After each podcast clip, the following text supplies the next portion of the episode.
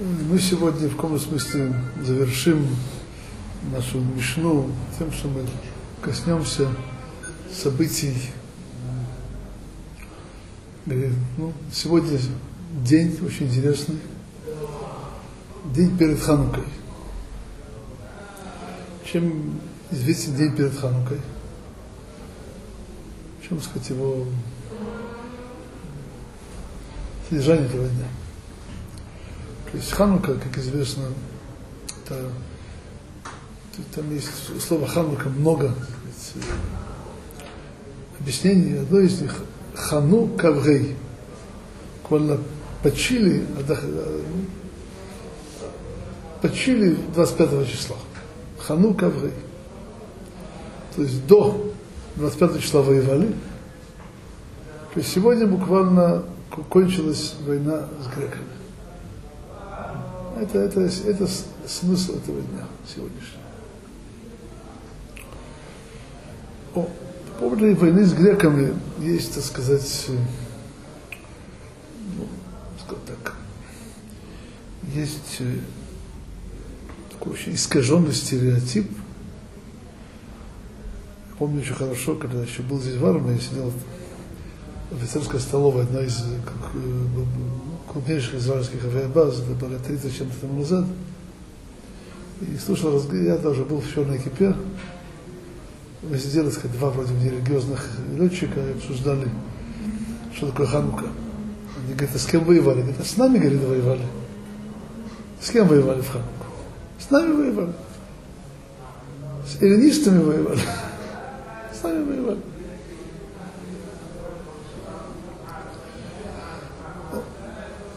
Есть стереотип, который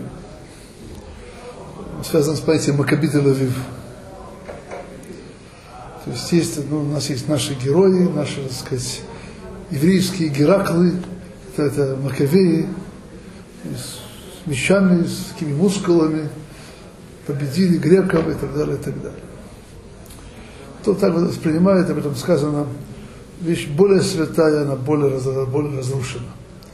Ханука из тех праздников, которые потерпели такой, я бы сказал так, полную, в кругах немножко более далеких от Тора, они полностью потеряли, так сказать, смысл. Они стали понимать с точностью до наоборот. До наоборот. Давайте откроем секундочку Сидур. Сидур. Давайте напомним, что такое была Ханука. У нас в Ханука есть, говорим, тфилот, шмонайсы, Беркат Амазон, Аранисим. Что мы говорим Аранисим? Мы говорим так, Баймей Бельцияу, Бальёхан, Куэнгол и Хашмонаим, Вни Бельцияу и так далее. Шемда Малхут Яван Раша Лемха Исраэль, когда преступное царство Яван, Греция, в общем, стало против нашего народа. В чем он стал? Греки не устраивали геноцид. А в чем он стал? Лешкихам Торотах, что они забыли Тору Всевышнего. У Лаверамах Керасанеха, что они отступили от законов воли Всевышнего. Дальше говорится, Ватабрахамеха Рабим, и ты своими великими милостью своей, Амарта Бецаратам, заступил за них в дни их, в время их боли, их страдания. Рафта и Трибам вел вместе с ними их борьбу. Данте Динам судил тех, кто был против них, Накампат Никматам, мстил их месть. Интересно, тут вообще есть, вы понимаете, что написано, как-то вещь очень странная. Это называется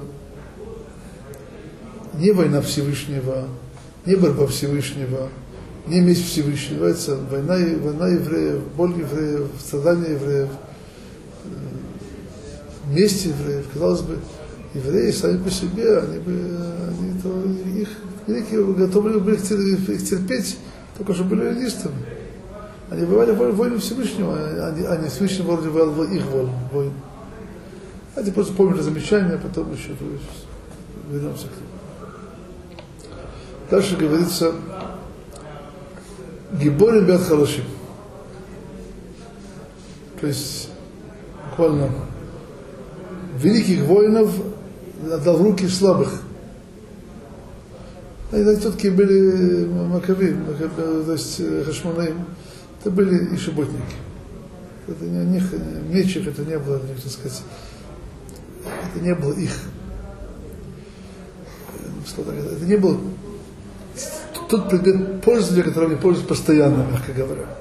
Что называется оружие, это клей хамас махарахем. То, что сказано, то, что сказал Яков Алеви, воспользоваться оружием, это то, что вы воспользовались, буквально украли. Это орудие Исава, это не орудие евреев. Вот. И тут говорится, что гиборим биад халашим, рабим биад меатим, больших в руке малых. Греция тогда была великая империя.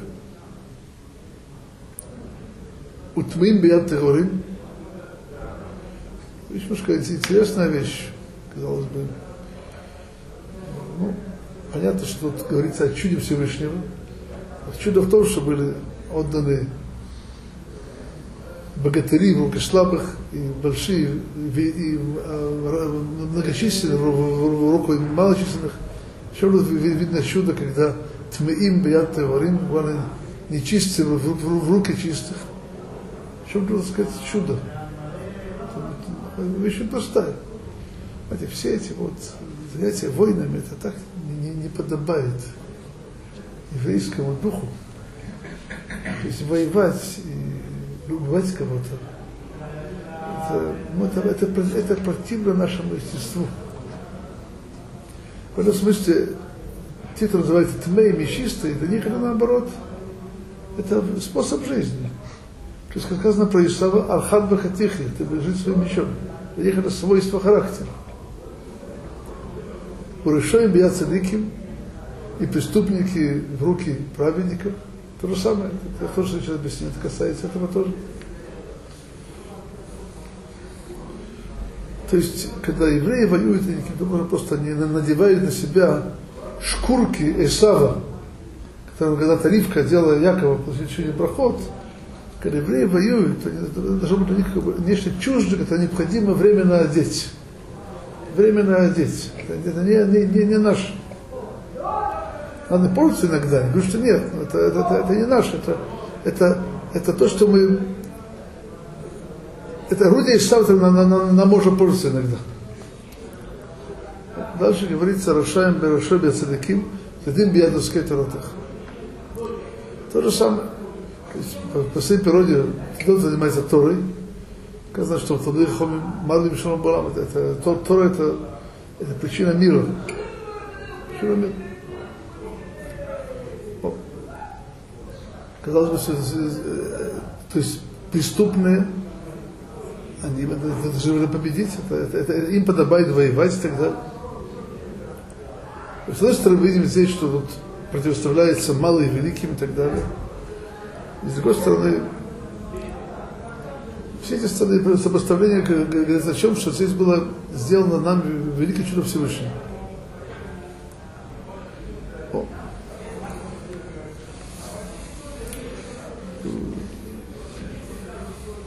Есть истории войны Маккавеев, Хашмонаим, очень такое интересное там было и место, очень странное место. У них было сомнение, можно ли воевать в субботу. Очень странно.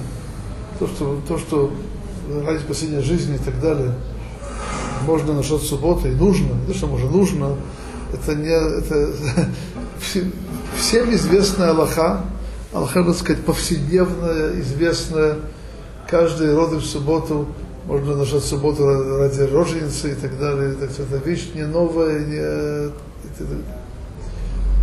Слышишь, как одного из раввинов очень интересное соображение по этому поводу. Это все, когда есть, есть у нас какой-то спасение, идущее по законам природы. Надо, что в субботу, иначе не придет.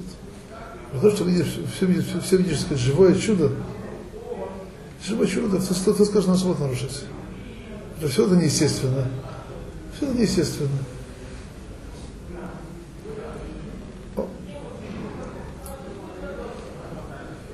И в этом смысле мы сейчас видим, что, к сожалению, в кругах дороги Хатторы все это превратилось в следующий сюда оборот.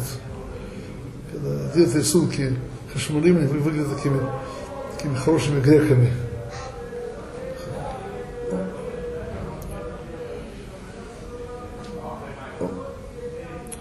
К чему я это говорю сейчас? То есть мы сегодня, на сегодня день, когда кончилась эта война, первая война, когда освободили храм, очистили его, на следующий день сожгли минору. Завтра вечером зажигаем ханукальные свечи. Есть совершение чудо Хануки. Есть очень известный вопрос.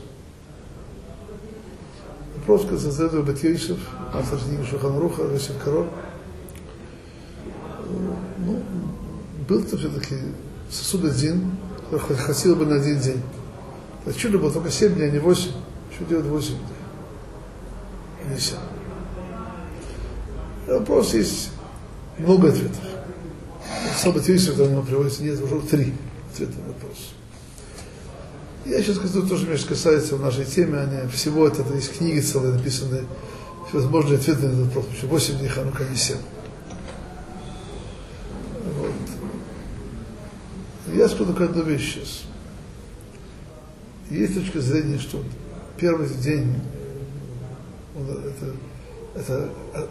мы отмечаем, что то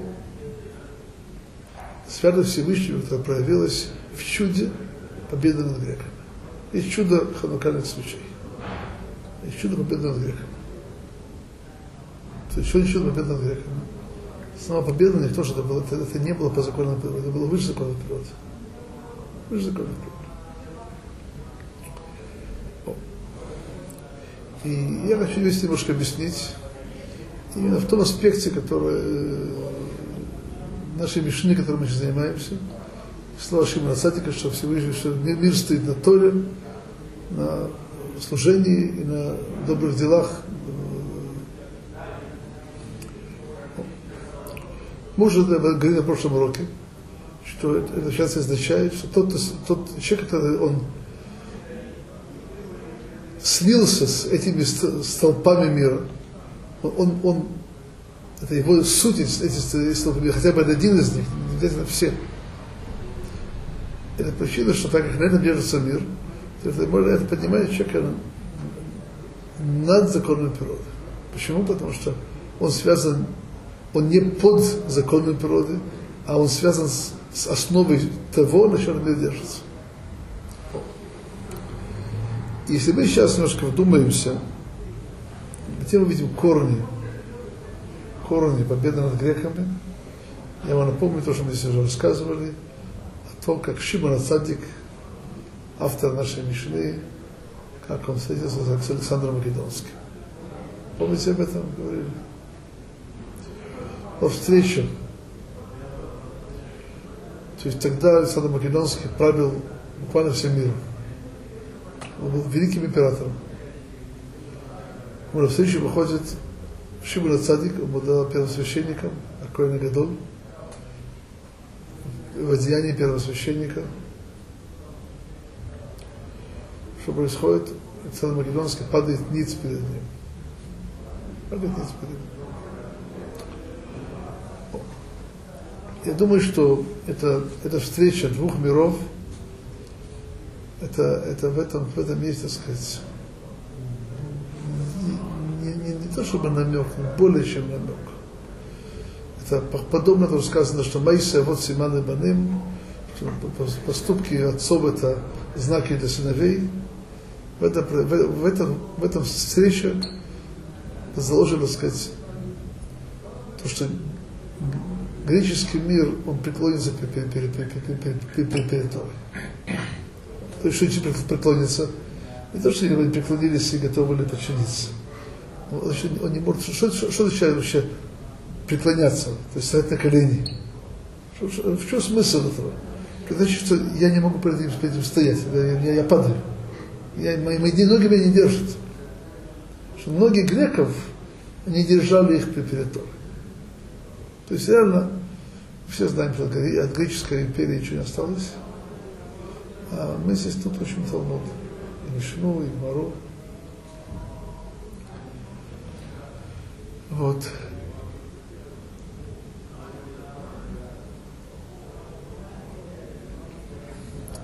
Еще есть немножко объяснить.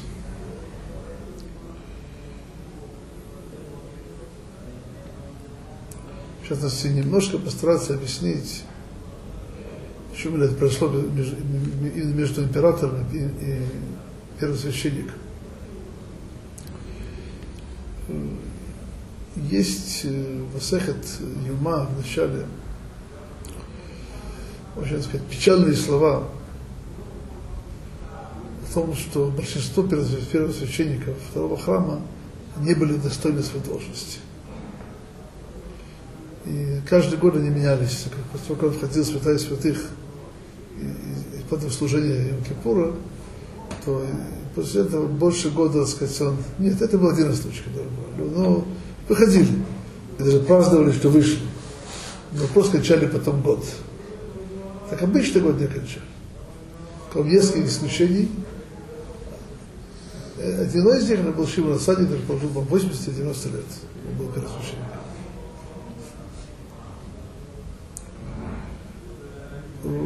Что такое первосвященник? Давайте просто немножко подготовим почву для этого. Во-первых, он праведный еврей. Иначе бы он не кончил года.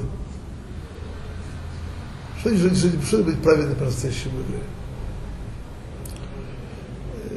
Ну, мы живем в мире, где есть, скажем так, в мире есть у нас много испытаний, много войн. Вся наша жизнь – это война с дурным началом, которая может быть со всех сторон. Богатство или бедность – все это испытания, и, наверное, во всех испытаниях есть болезни, есть другие, есть. То есть у нас есть много жизненных перипетий, которые видим ясную, четкую, ясную дорогу, которая называется Месилат Йешарим, путь праведных. Это нелегкая работа. Нелегкая работа. Мягко говоря. В первую очередь Шимон а-Цадик был садик, мы уже говорили. Он был садик. То есть он действительно в этой вот непрерывной войне, которая ведется в мире с дурным началом, с сильным злом, победил. Кроме того, он был еще первосвященник. Еще одна вещь. Чтобы победить дурное начало, надо во многом, даже можно постоянно, как по-русски, прыгать и выше головы. Нас часто ставит наше дурное начало в такие ситуации, где вроде бы у нас нет выхода, мы не можем иначе.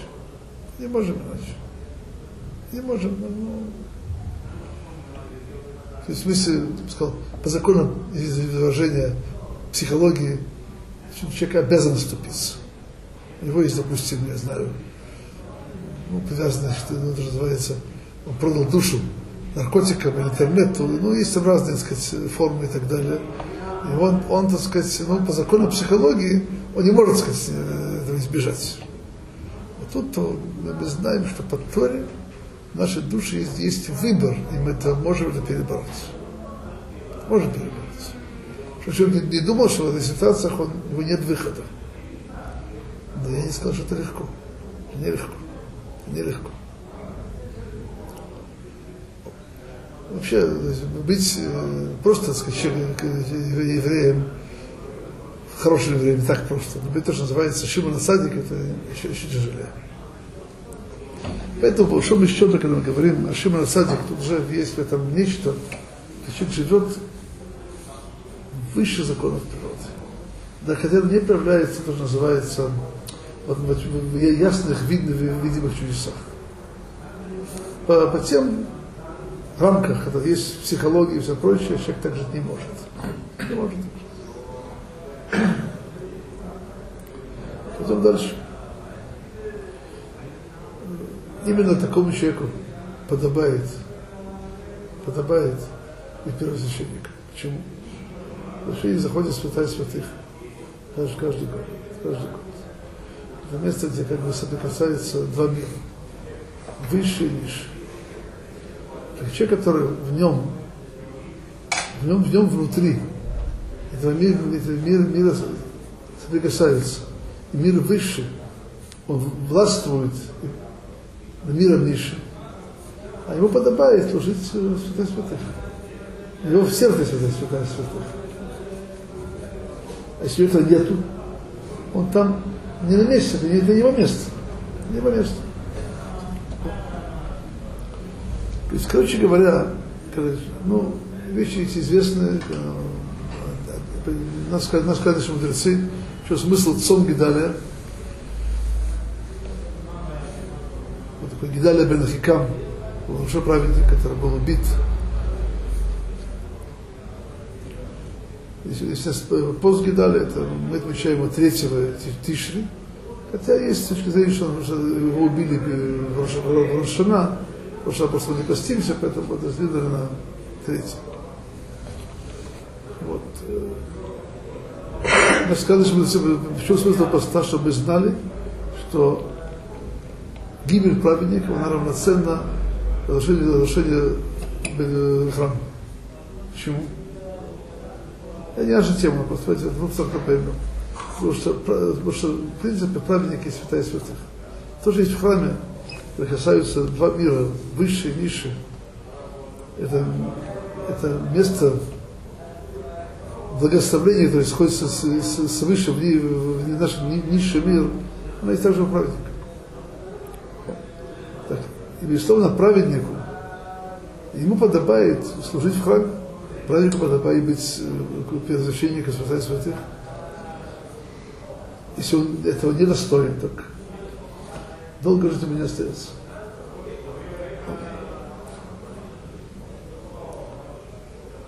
Дальше.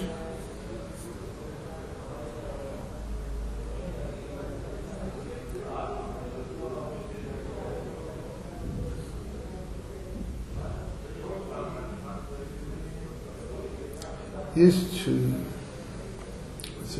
мы привыкли подходы, что есть так называемый материальный мир, есть мир духовный, который он подчиняет себе мир материальный. Не всегда там это видим. Но на этом, скажем так, вещь не кончается.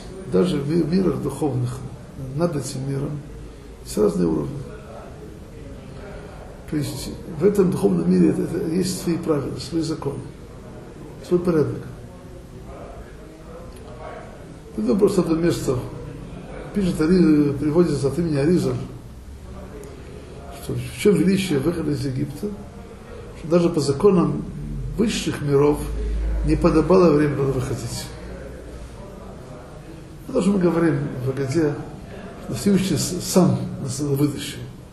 Не через посланника, не через ангела, сам. Потому что по законам, там, где находятся ангелы и посланники, там евреи не выходили. Это слова не мои, это я прежде всего написано.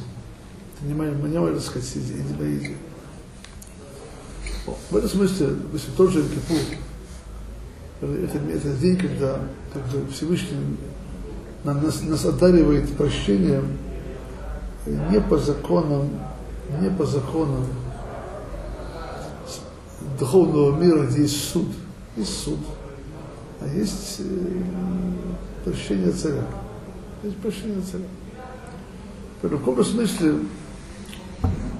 Йом-Кипур это день настолько высокий, он стоит выше, чем обычный, он выше, чем то обычное духовное состояние мира, которое находится в течение всего года. Это именно поэтому это место, которое подобает прощению. То, через кого все проходит. Через первосвященника, через какой год он служит в службе. Вся Масехет Юма, почти вся, кроме последней главы, о чем она рассказывает. Это тоже делает развлечение в течение дня. То есть большая часть Масехет Юма, просто это служение Коэн Гадоль. Это была основа всего.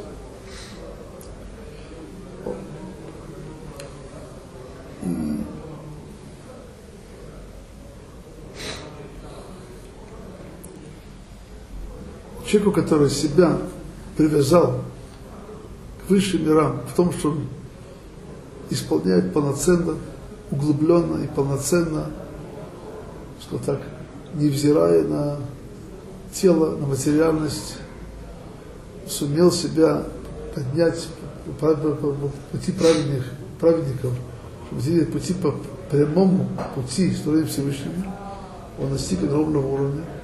И ему подобает служителю. Понятно. Зачем о чем я сейчас говорю? Чтобы достоиться того, чтобы этот человек, Всевышний дал нам много величайших даров. Он дал им не просто так, а посредством служения людей. Вот, когда человек достоин этого служит Всевышнему в том или ином, через него спускается то что называется, чтобы какой-то шефа, как же по-русски не знаю, благо, благословление, то влияние высших миров в нашем мире, которые его изменяют, дают ему духовность и так далее. Это возможно, когда человек сам себя внутри поднимает на себя. Если он себя внутри поднимает над этим миром, он себя привязывает к миру высокому, более него, то через него проявляется это высшее влияние в этом мире. Это в двух словах. Это было то, что сделали Хашмонаим. Это была их война. Они были первосвященники. Это им подобало. Подобало им, действительно, жить в другой категории, не в категории, когда законы природы это нечто, это воля Всевышнего, и здесь более высокая вещь, так они могут быть изменить. И более того, есть одна очень, очень важная идея.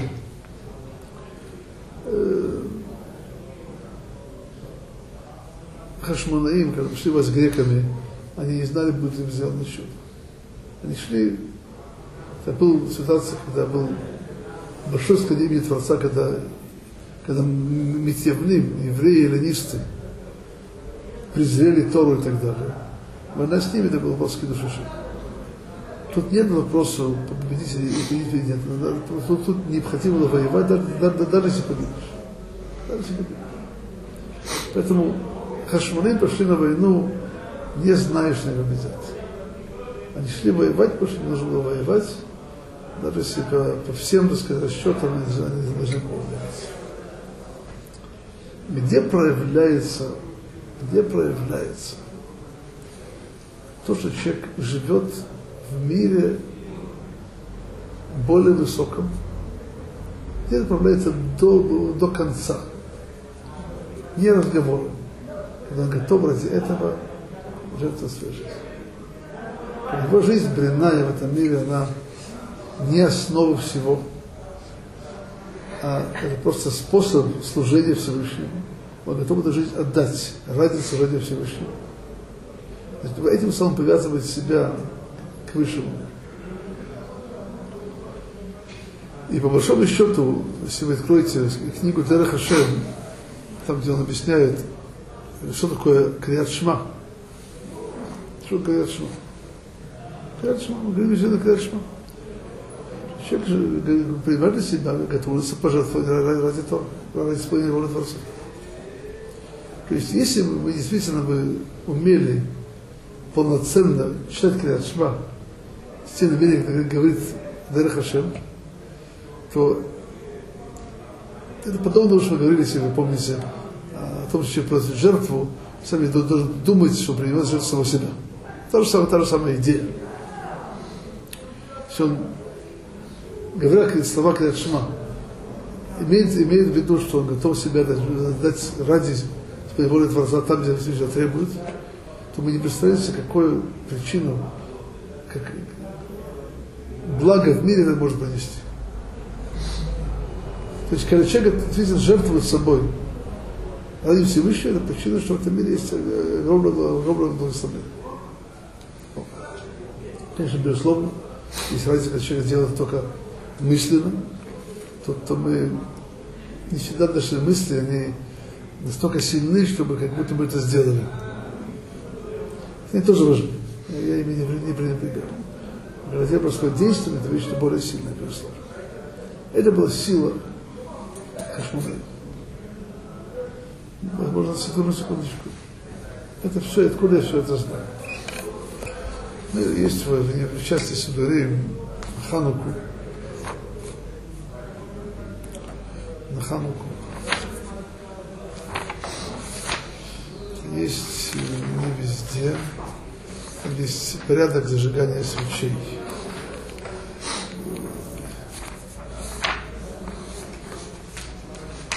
Есть там молитва. Перед зажиганием свечей, когда молитва одного из великих ребе хасидских, Раци Элимелех Мединов, он тут говорит так.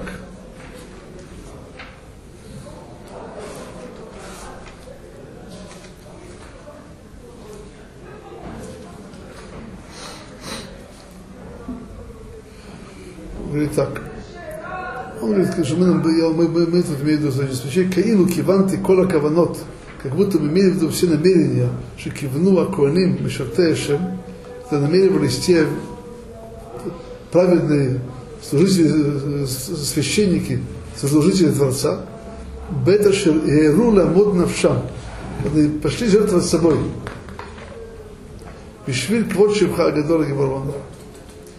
То есть, когда мы даже зажигаем ханукальные свечи, что должен иметь в виду?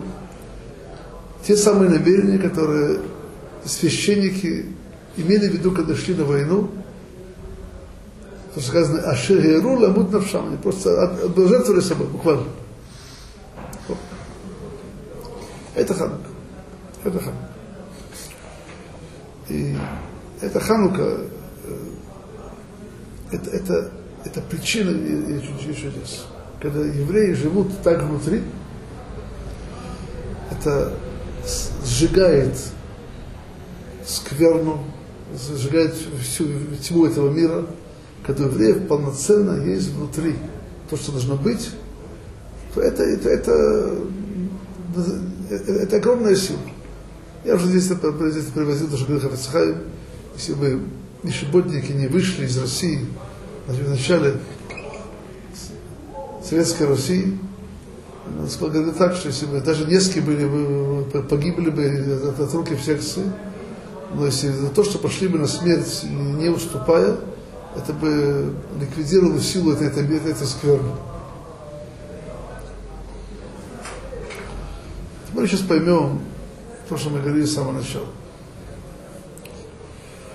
Мы здесь приводили Варанисим, называется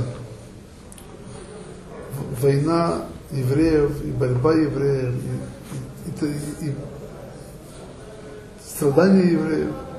Казалось бы, это все была война Всевышнего. Но именно потому, что для них это была их война, это было их страдание. Для них это не было, они не были страдать Всевышним, а для них это была их война. То есть воля Всевышнего это было их «я». Это было их «я». И это поэтому не стоит того чуда, что сказано, что отдал им в их руки, гибурим биат халашим, зайдим биат миатим и так далее.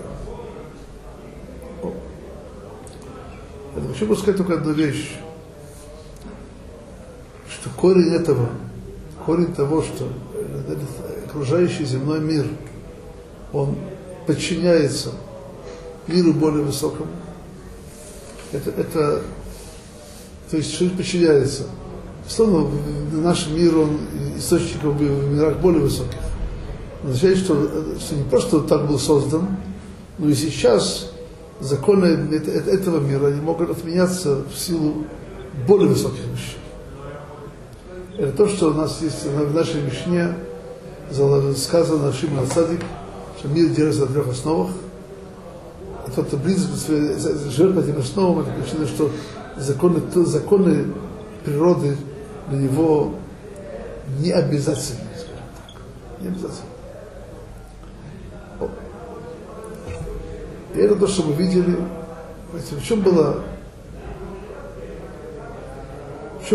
тьма? Тьма греков. Называется Хошех Яван. Тьма греков. Казалось, дали миру математику, Евклида, прекрасное искусство, литературу. Почему это было? Почему называется Хошех? Это можно много говорить, точнее, сейчас не самая тема. Это только одна вещь, которая... Если немножко вдумаемся, что особенно мешало грекам и евреям? Я говорю сейчас по три вещи. Брит мила, шаббат и кидуш ходыш, освящение месяца. Почему именно это? Почему именно это?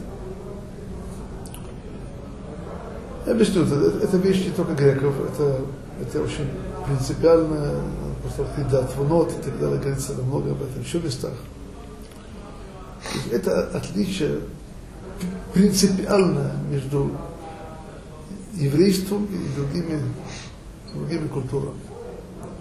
То есть в чем смысл, в чем отличается, допустим, есть у нас какой-нибудь, я знаю, ну, неважно кто, какой-то иноземец, он вообще не просто иноземец, он праведник народов мира. Мы не говорим, что с ним не преступник.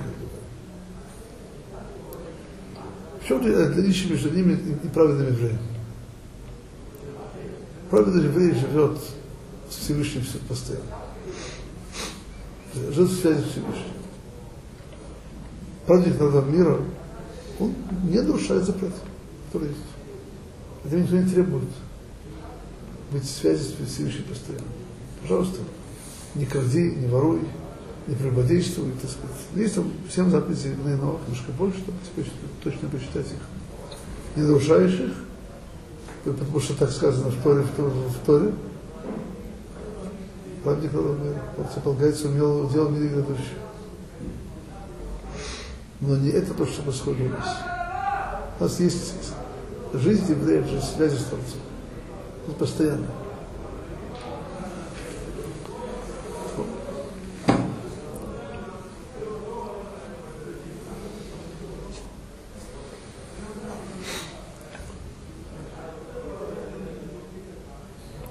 Это то, что греки не терпели у евреев. То есть связь с Творцом. Означает, что в мире материала надо подчиняться миру духовному. Означает, что мир духовный, он влияет на мир материальный. Ну, это еврейская наглость. Делайте брит мила. Вот есть человек уже создан так. Почему вы делаете? Почему вы обрезаете? Почему обрезаете? Потому что есть на самом деле сторону.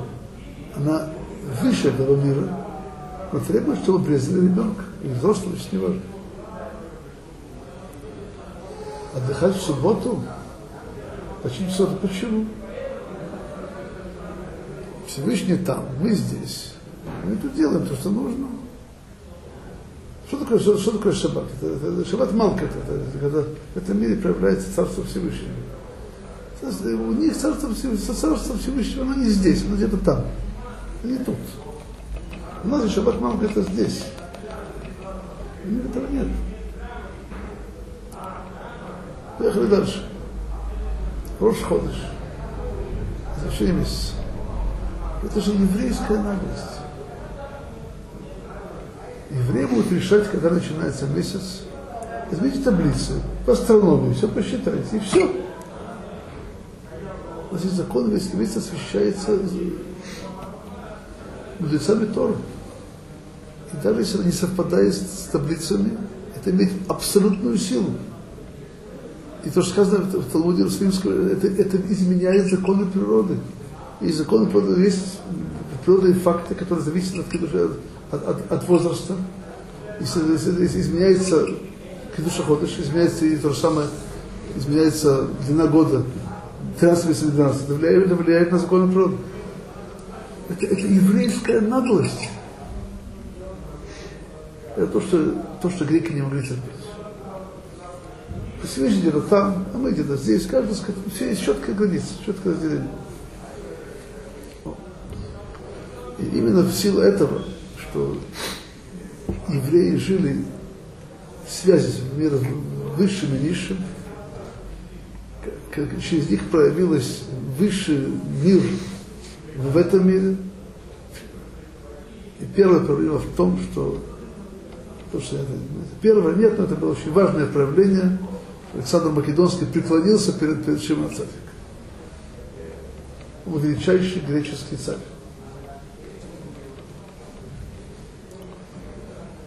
И то же самое произошло вот с Хашмонаим.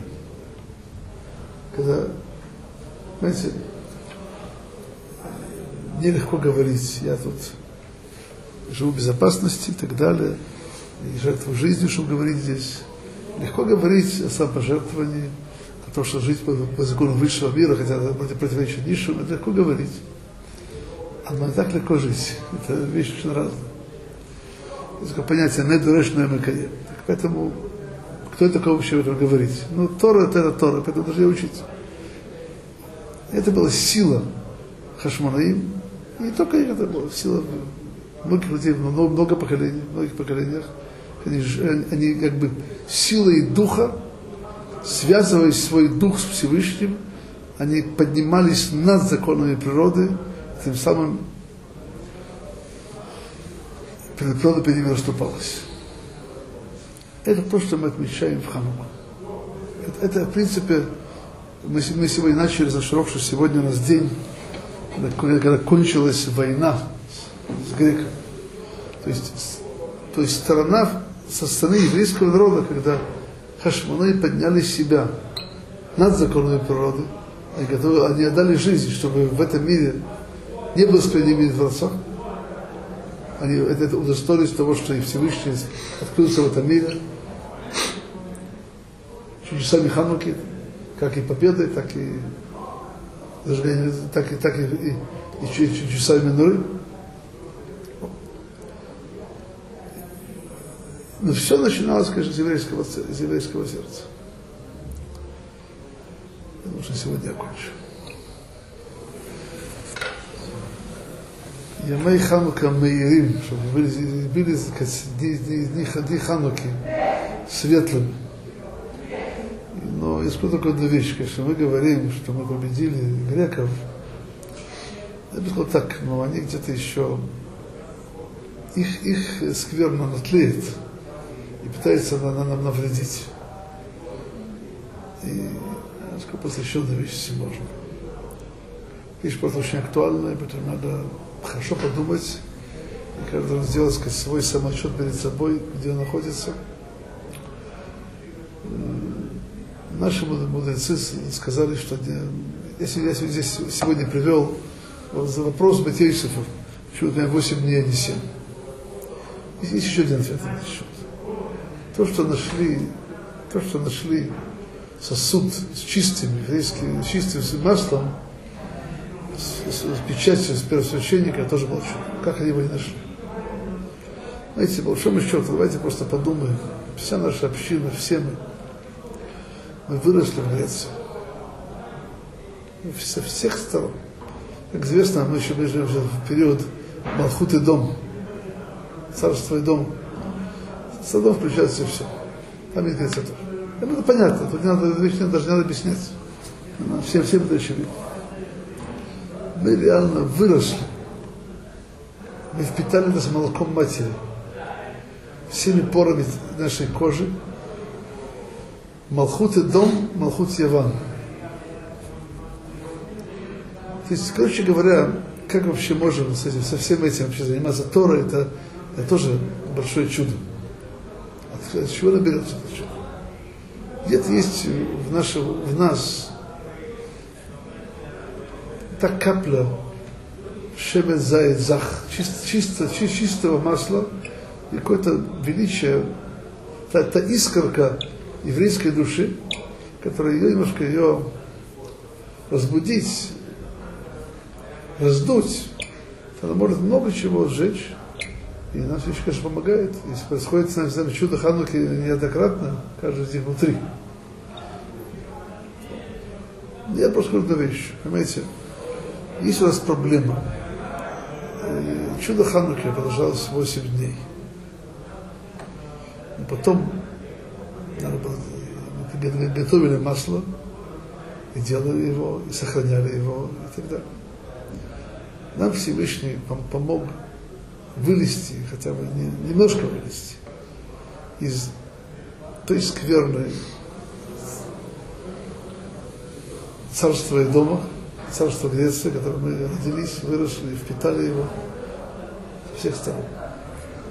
Но после того, как мы уже вылезли, надо встать на свои ноги и стараться очень-очень-очень охранять наши сердца, чтобы у нас не впитывался снаружи дальше Эдом и Аван.